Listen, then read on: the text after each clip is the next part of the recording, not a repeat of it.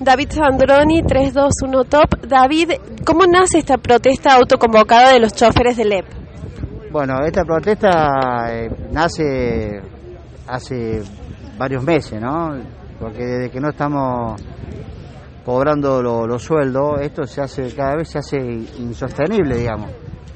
Esta convenia, esta, esta protesta que hacemos nosotros es una protesta a nivel, digamos, pacífica, eh, que queremos hacer a ver, queremos hacer ver, digamos, a toda la gente que, que ya no, no se aguanta más esta situación.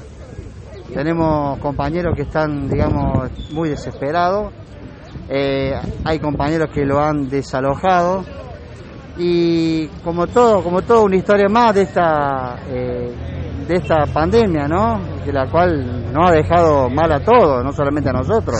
¿Por qué se autoconvocan? ¿Ya no confían en el gremio? ¿Qué es lo que sucede? No, no, no, no es que no confiamos en el gremio. Eh, estamos un poco cansados. O sea, el gremio no, no eh, nos facilita la herramienta, digamos, para llegar al nivel nacional, digamos, y no hemos tenido respuesta.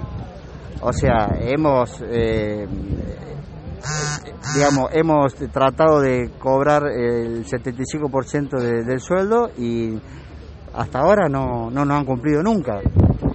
El sindicato eh, se ha portado bien en el sentido, digamos, que, este, que ellos tienen la conexión con el transporte de Córdoba, con el ministro de Transporte de allá de Buenos Aires, pero se firman acuerdos y estos acuerdos nunca se cumplen.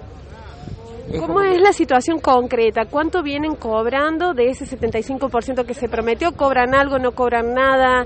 ¿En qué situación están? ¿Cuántos son los que están afectados? Y mira, ya perdí la cuenta. Acá somos más de 4.200 familias, acá en, en, la provincia de Córdoba.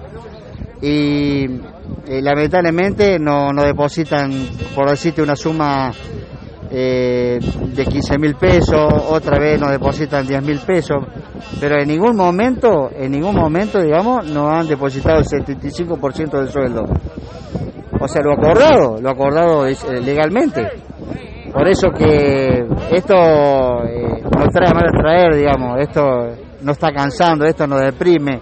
Jugar con las esperanzas de nuestros solamente para tener un, un poquito de plata para poder ir al supermercado a comprar comida, esto ya no es joda, esto ya se hace insostenible, digamos. En estos días ha circulado una información sobre que empezaría a bajar el subsidio nacional a las empresas y que podría volver el, servicio interurbano en octubre. ¿Ustedes tienen conocimiento de algo de esto? Es lo mismo que a, que a todos nosotros se nos ha llegado ese comunicado, digamos, que a partir de octubre, con una autorización del COE, volverían los transportes interurbanos, pero creo que estamos lejos de eso. Son todas promesas. Al, son todas promesas, digamos, que nos están diciendo que vamos a volver, que vamos a volver, pero nunca hay algo cierto, digamos. Llega ese día y no pasa nada. Y el 75% por ciento del sueldo sigue sin aparecer. Sigue sin aparecer. Por eso esta manifestación, digamos, de choferes autoconvocados solamente para hacerle saber a la gente que nosotros somos otras otras víctimas de, de esta pandemia.